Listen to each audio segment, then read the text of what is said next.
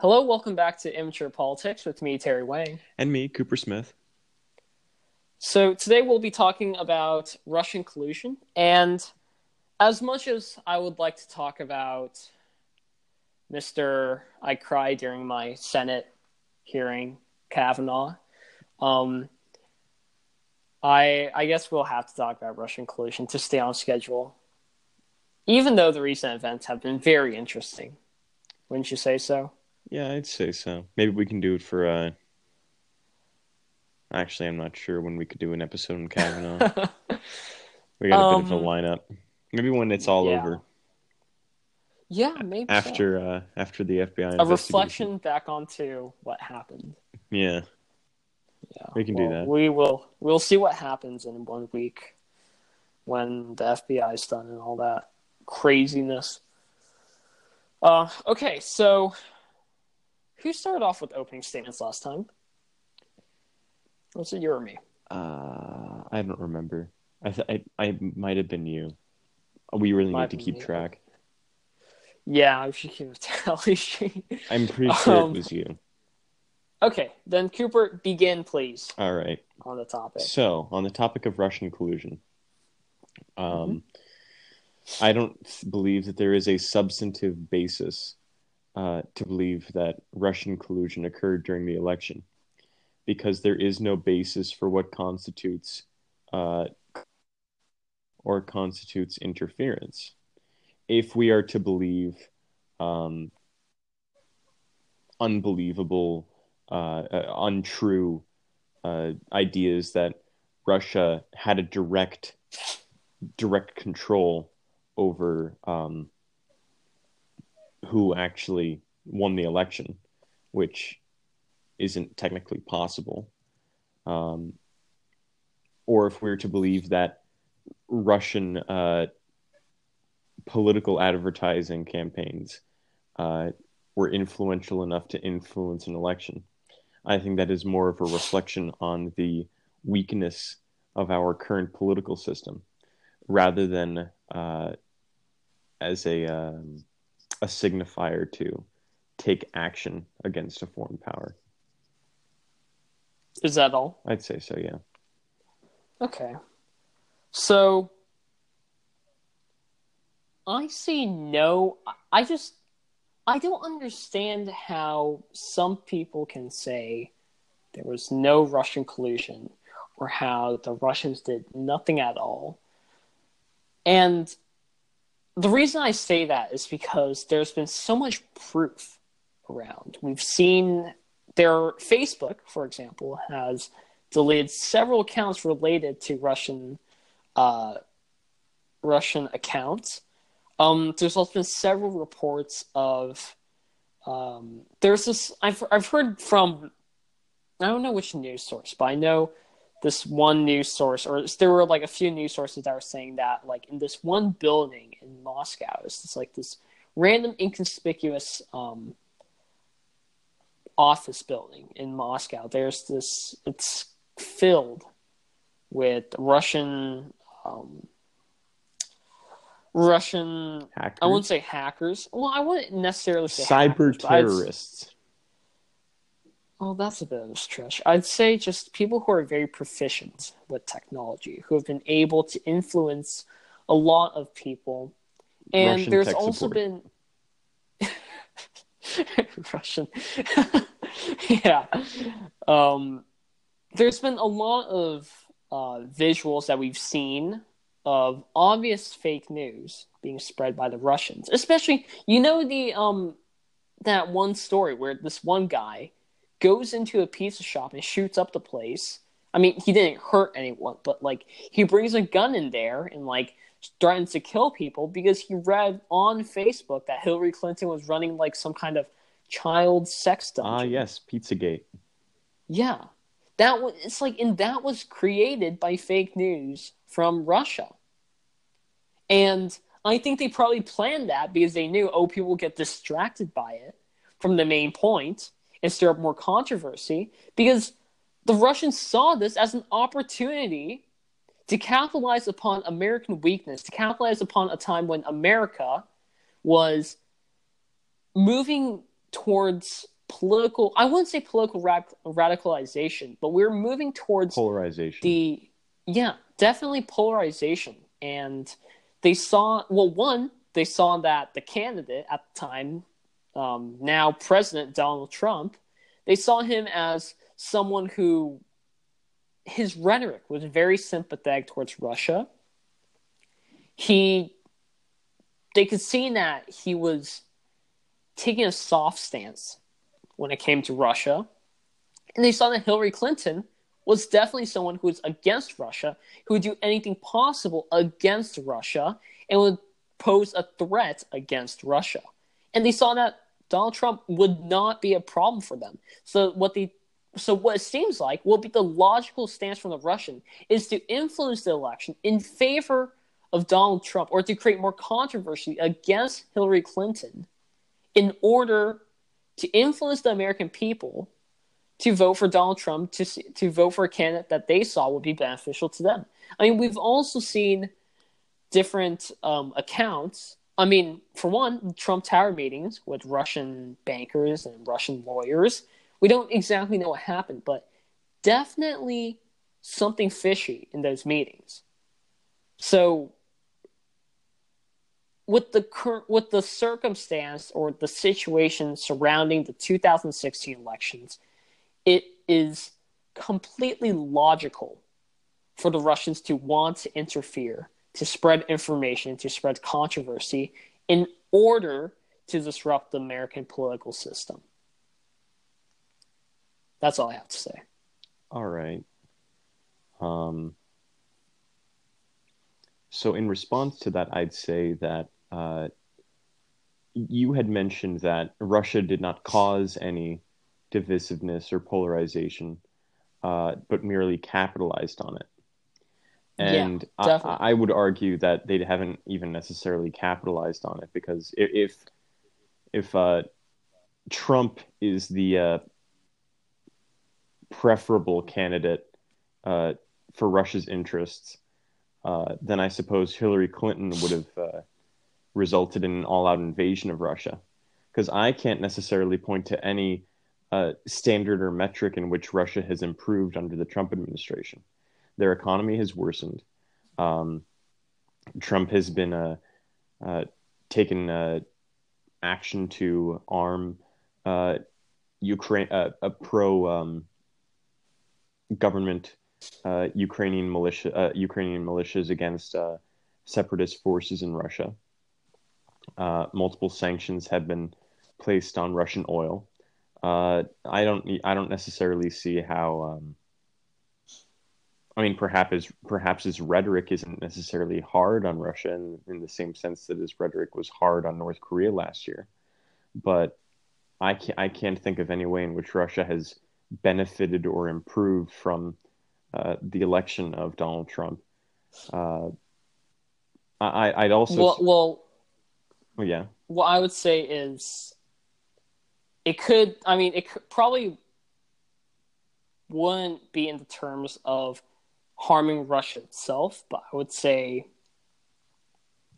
when it relates to syria relates because to syria i would say i because russia has a deep interest in syria mm-hmm. and it seems like with hillary clinton and her very aggressive stance towards intervention. She would have done something much more interventionist um, in Syria mm-hmm. at the time. And Trump is while while the president has ordered missile strikes and airstrikes, they have been. It's been very. It's been um I don't want to say ineffective, but very minuscule support towards the rebels. Really? Because I would say Hillary would definitely. I mean, the fact that Aleppo even fell to government forces, the um, one of the biggest strongholds for the rebels, and like the currently, it's determined that the rebels are going to lose in Syria. There's no doubt. They don't have the supplies. They don't have the land. They don't have the support. And the Western, well, the coalition forces are definitely not going to do anything without American unilateralism. Um, and I would say if Hillary was elected as president, she would definitely take a much more unilateral stance towards becoming more involved in Syria, in a more confrontational stance with Russia, while so far the president has just ordered airstrikes and has, in a way, I would say, stood back and watched what happened. Um, perhaps, but I wouldn't necessarily say that his interventionist policy was um, part of um, any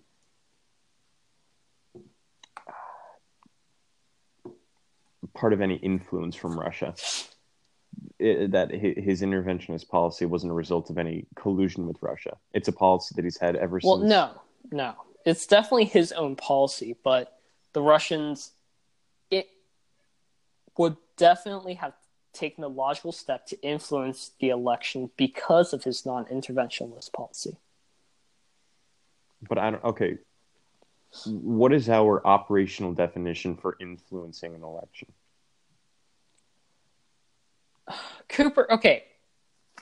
Whenever I say influencing an election, I don't mean the legalities of it. I don't mean like what I, the specifics. I, I, don't, I don't even mean legalities because what are we? What do we? What do we mean by influence an election? What does it mean to influence?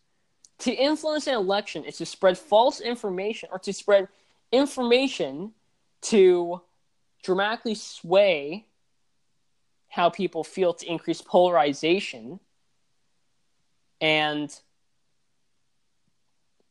in a way um, how should i say this? Make the situation make the t- election much more controversial and aggressive from both sides. Okay so um, interference we're saying is the spreading of false uh, or, or, um, influence is as we're defining it is the um, spread of false information for the purpose of polarize, uh, polarizing parts of the country mm-hmm. well, i mean that can arguably i mean if we're operating under that definition it's an arguable statement to say that every candidate in the election did that. Every you, candidate at some point, every candidate at some point spread false information, inf- information that is blatantly wrong, um, That's in order to sway support true. towards them. That's I mean, definitely true, but Trump not... did it, Clinton did it, Sanders, uh, Stein, and uh, well, I don't know if Gary Johnson actually said any false information or if he was just well, it was more Gary or less Johnson. just didn't know much of anything. I mean, to be honest, it was Gary Johnson. True, true. well, what I mean is that swaying people's minds. And I mean, honestly, if I was Putin, I would do that. I mean, looking after Obama, what happened was the country was deeply split between two people who they would say would be the lesser of two evils. We have Hillary Clinton, and even though, even though I'm a Democrat, um, and even though I put that down as my voter registration, um, I still, I mean, I, I'm not that big of a fan of Hillary. I mean, like, I would have definitely said she was a much better president, but she would have definitely she would have definitely her actions as president potentially could have been almost as controversial as our current president. But what I'm saying is the political climate during 2016 was very split because a lot of people were going towards the extremes. They saw the two sides as the, the two candidates as the extremes of the two sides. And it made sense for foreign power that was in a sense, um, I'd say declining in a bit. I'd say Russia was declining a bit in those stages of the early 2000s to capitalize upon a very vulnerable time in America and to cause destabilization within America and to distract American focus away from the big global picture. Um, I agree with most of what you said, except for um, them actually breeding the divisiveness. They didn't breed anything. The divisiveness has been here for well, decades. no, of course not, of course not. But what I'm saying is they capitalized upon it and morphed it into something. Well, they added on to divisiveness and morphed it into the monster it is today. No, I don't agree with that. Russia had a Russia had a minimal influence in doing that. no, no, no. You had the Russian the Russian bot accounts on Facebook, the the whole seven of them, which we are to believe had this tremendous influence on uh, voting behavior, and it was were these big uh, forces that were uh, uh, destabilizing um, uh, the uh, political landscape of the United States. There were there uh, hundreds upon hundred, hun- uh, tens of hundreds, uh, probably hundreds of thousands of um, of of Facebook pages, Instagram pages that are were run by Americans, Republicans, and Democrats who espouse the same rhetoric that these Russian bot accounts were doing.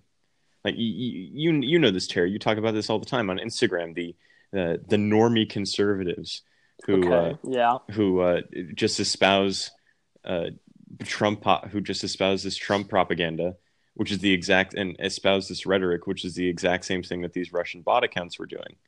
So, uh, the, I mean, you look at uh, the content that was posted by these bots, and then uh, content that was posted by a American-run uh, pro-Trump account, and the, the the two in terms of rhetoric and what they post, they're uh, indistinguishable from each other. So I, I, I sincerely do not uh, do not believe that a couple Facebook pages uh, were the great were, were the the um, I suppose the the enzyme that's led to this uh, breakdown in cohesion toward in, in the political scene. Okay, all right. Then let's steer away from the online influences that Russia could potentially had on the 2016 election, and let's discuss about the actual in-person meetings that the Trump administration had. There were several reports of um, Russian lawyers or Russian contacts that offered damaging information about Hillary Clinton. Um, additionally, we know that the Trump campaign directly met with Russians, um, presumably from the Russian government or Russian business owners. Um, and as we can say that, yeah, that's foreign influence. I mean, if you have Russian bankers coming in offering donations, then that's against the law. Um, and in a way, that's also Russian collusion. So, the fact that the Trump administration even decided to meet with Russians dumbfounds me. Well, this Because is they the, this is the Trump campaign at this point. Yeah, the Trump can okay, fine. Yeah, the Trump campaign decides to meet with Russians. That dumbfounds me. Because they know that if the word gets out that they did, there's going to be a crazy controversy over it. People are going to say, "Oh, there's collusion," and it's not going to look good for them. And look that we don't know what intent the Russians had when they meet when they met the Trump campaign.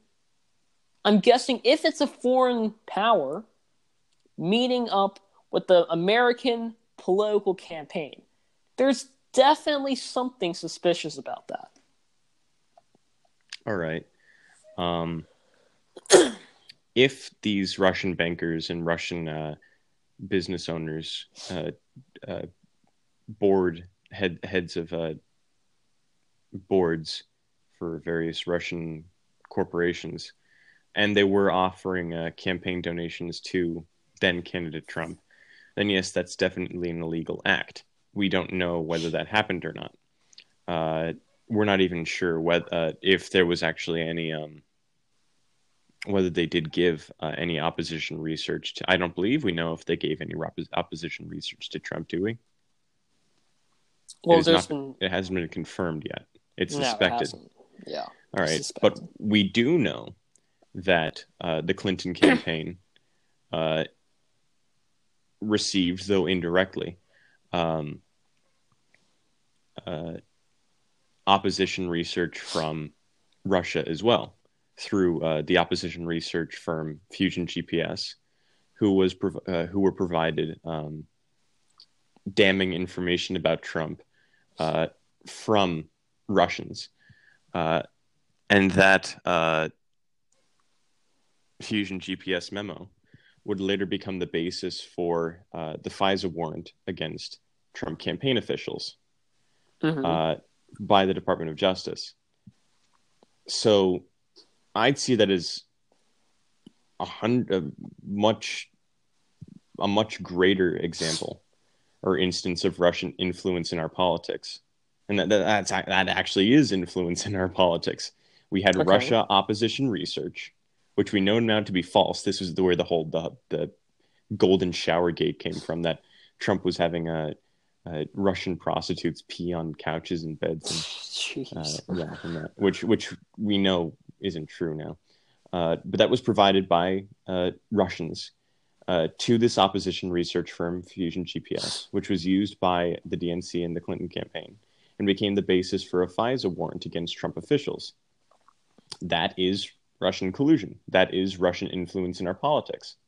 Uh, hmm so if those who claim to be against foreign intervention in our political process Mhm. uh, and claim to be against Russian intervention, uh, then they should equally uh, oppose. They, they should okay. oppose. Um, Cooper, g- give me a sec. Um, wait. I just I'm I'm gonna have to pause you for a sec. I think I have to. Um, I have something to quickly deal with right now. Yeah, that's cool.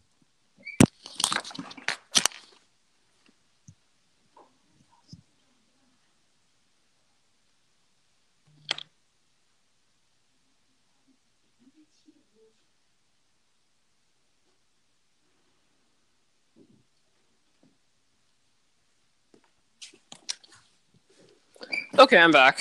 What was the problem? No, I had to quickly take care of something. Um, Oh, all right. just busy work. Okay, what were you saying? Um, I was saying that for those who oppose um, foreign intervention in our political processes, they should be more outraged by the fact that Russian opposition research was used as the basis for a uh, FISA warrant against uh, Americans involved in the political process. Mm-hmm. That's basically the the uh, the genesis of my argument Mm-hmm. at that point. Okay. Um. So we're nearing. Uh, I'd say we're nearing towards the end of our time uh, for this podcast, and I think it's about time for us to go on with closing arguments. Um, Cooper, All Or- right. yeah. Yeah. All right. Um, to dispel any possible future accusations, uh, I am not, in fact, a Russian spy. I have not been paid by the Russians. Uh, my uh, my father was born in uh, Soviet-controlled Poland, so I have a great um, uh, what's the word? A great disapproval and resentment of uh, of Russia and the Russian government. uh, and I am in no way uh, trying to uh, cover up or uh, act within the interests of the Russian government. I, I am not a spy, uh, but I believe that the current accusations of Russian collusion and Russian interference in the election are baseless and used for the purpose of political expedience so that those who uh, oppose the current administration and the policies of the administration uh, can form some sort of basis for impeachment. and uh, should impeachment occur, then we have uh, a rather interesting uh, man to take his place. That's all. Oh that's all I'll say. unless you, unless they can somehow tie uh, him into it, and he will. Then he'll be the president for oh, the gosh. next couple of years. And I'm. I'd, I'd personally be fine with that. But you'll be fine with Pence. Yeah, absolutely. He's more of an uncle than Joe was. okay. Um. So, what I see is that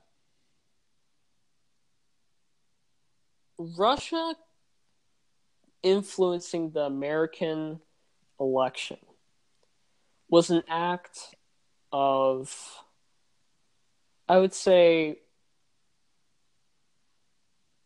clever geopolitical planning. Um, they saw that America is in a vulnerable time, as in all elections, that America was in a very extraordinarily interesting election, and that they could utilize the discontent, they could utilize the disarray, they could utilize the controversies between both candidates and use it as a way to sway the American election into in favor of a candidate that they saw as suitable for them or as favorable or as less damaging for them. I mean, there's no doubt that the Russians did not like Hillary Clinton. And there's no doubt that Trump is doing much less than what Hillary Clinton could have done. and there's no doubt that, I mean, there's no doubt that Trump has definitely been much more well, definitely is much more friendlier towards the Russians compared to what Hillary Clinton could have been. And it all boils down to situation. It all boils down to the, pl- the climate of the 2016 election. The Russians saw an open window and they exploited it. And I mean, I'd say if the Russian collusion, uh, um, the suspicions of Russian collusion are proven to be true, that, hey, I mean, they did well. They saw the opportunity and they did a pretty darn good job in screwing us up into into the administration that we have right now with the constant controversies, the constant White House disarray, the constant congressional deadlock that we see. And I have to say, this the 2016 political climate was the perfect situation for the Russians to come in to exploit and to utilize to their own advantage in order to protect their own skin. That's all. Um, so I guess that's a good conclusion to our podcast today. Thank you for listening. Cooper, do you have anything else to say? Nope. Okay. So thank you for listening. We'll be back next week, next Friday, with a new episode. The topic is going to be on. Let me check here. It's going to be on the European Union. Oh. oh boy. oh boy. Yeah. Oh boy, indeed. Um, no, be Americans talking talking about the European Union. oh gosh, It's gonna Americans talking about Europe. Uh, yeah, there you go. Uh, okay. oh gosh. Oh, man. okay. Dude, uh, most Americans can't even point to a European country on a map. Oh, Most Americans don't know there all where- the time. oh gosh. Oh, Oh boy. Okay. Well, that's gonna be that's gonna be a great topic to talk about. Um, and then we will be moving on with um, after that with much more interesting topics such as NATO, such as Puerto Rico, Ooh. possibly electoral college. I don't know. We'll see. we will. I mean, Cooper's really happy about electoral Ah, college. yes, electoral college, and uh, what was one you had before that? Um, Puerto Rico. Ah, yes, Puerto Rico. Yeah. okay. Well, thank you so much for listening. I hope everyone has a great day. Goodbye.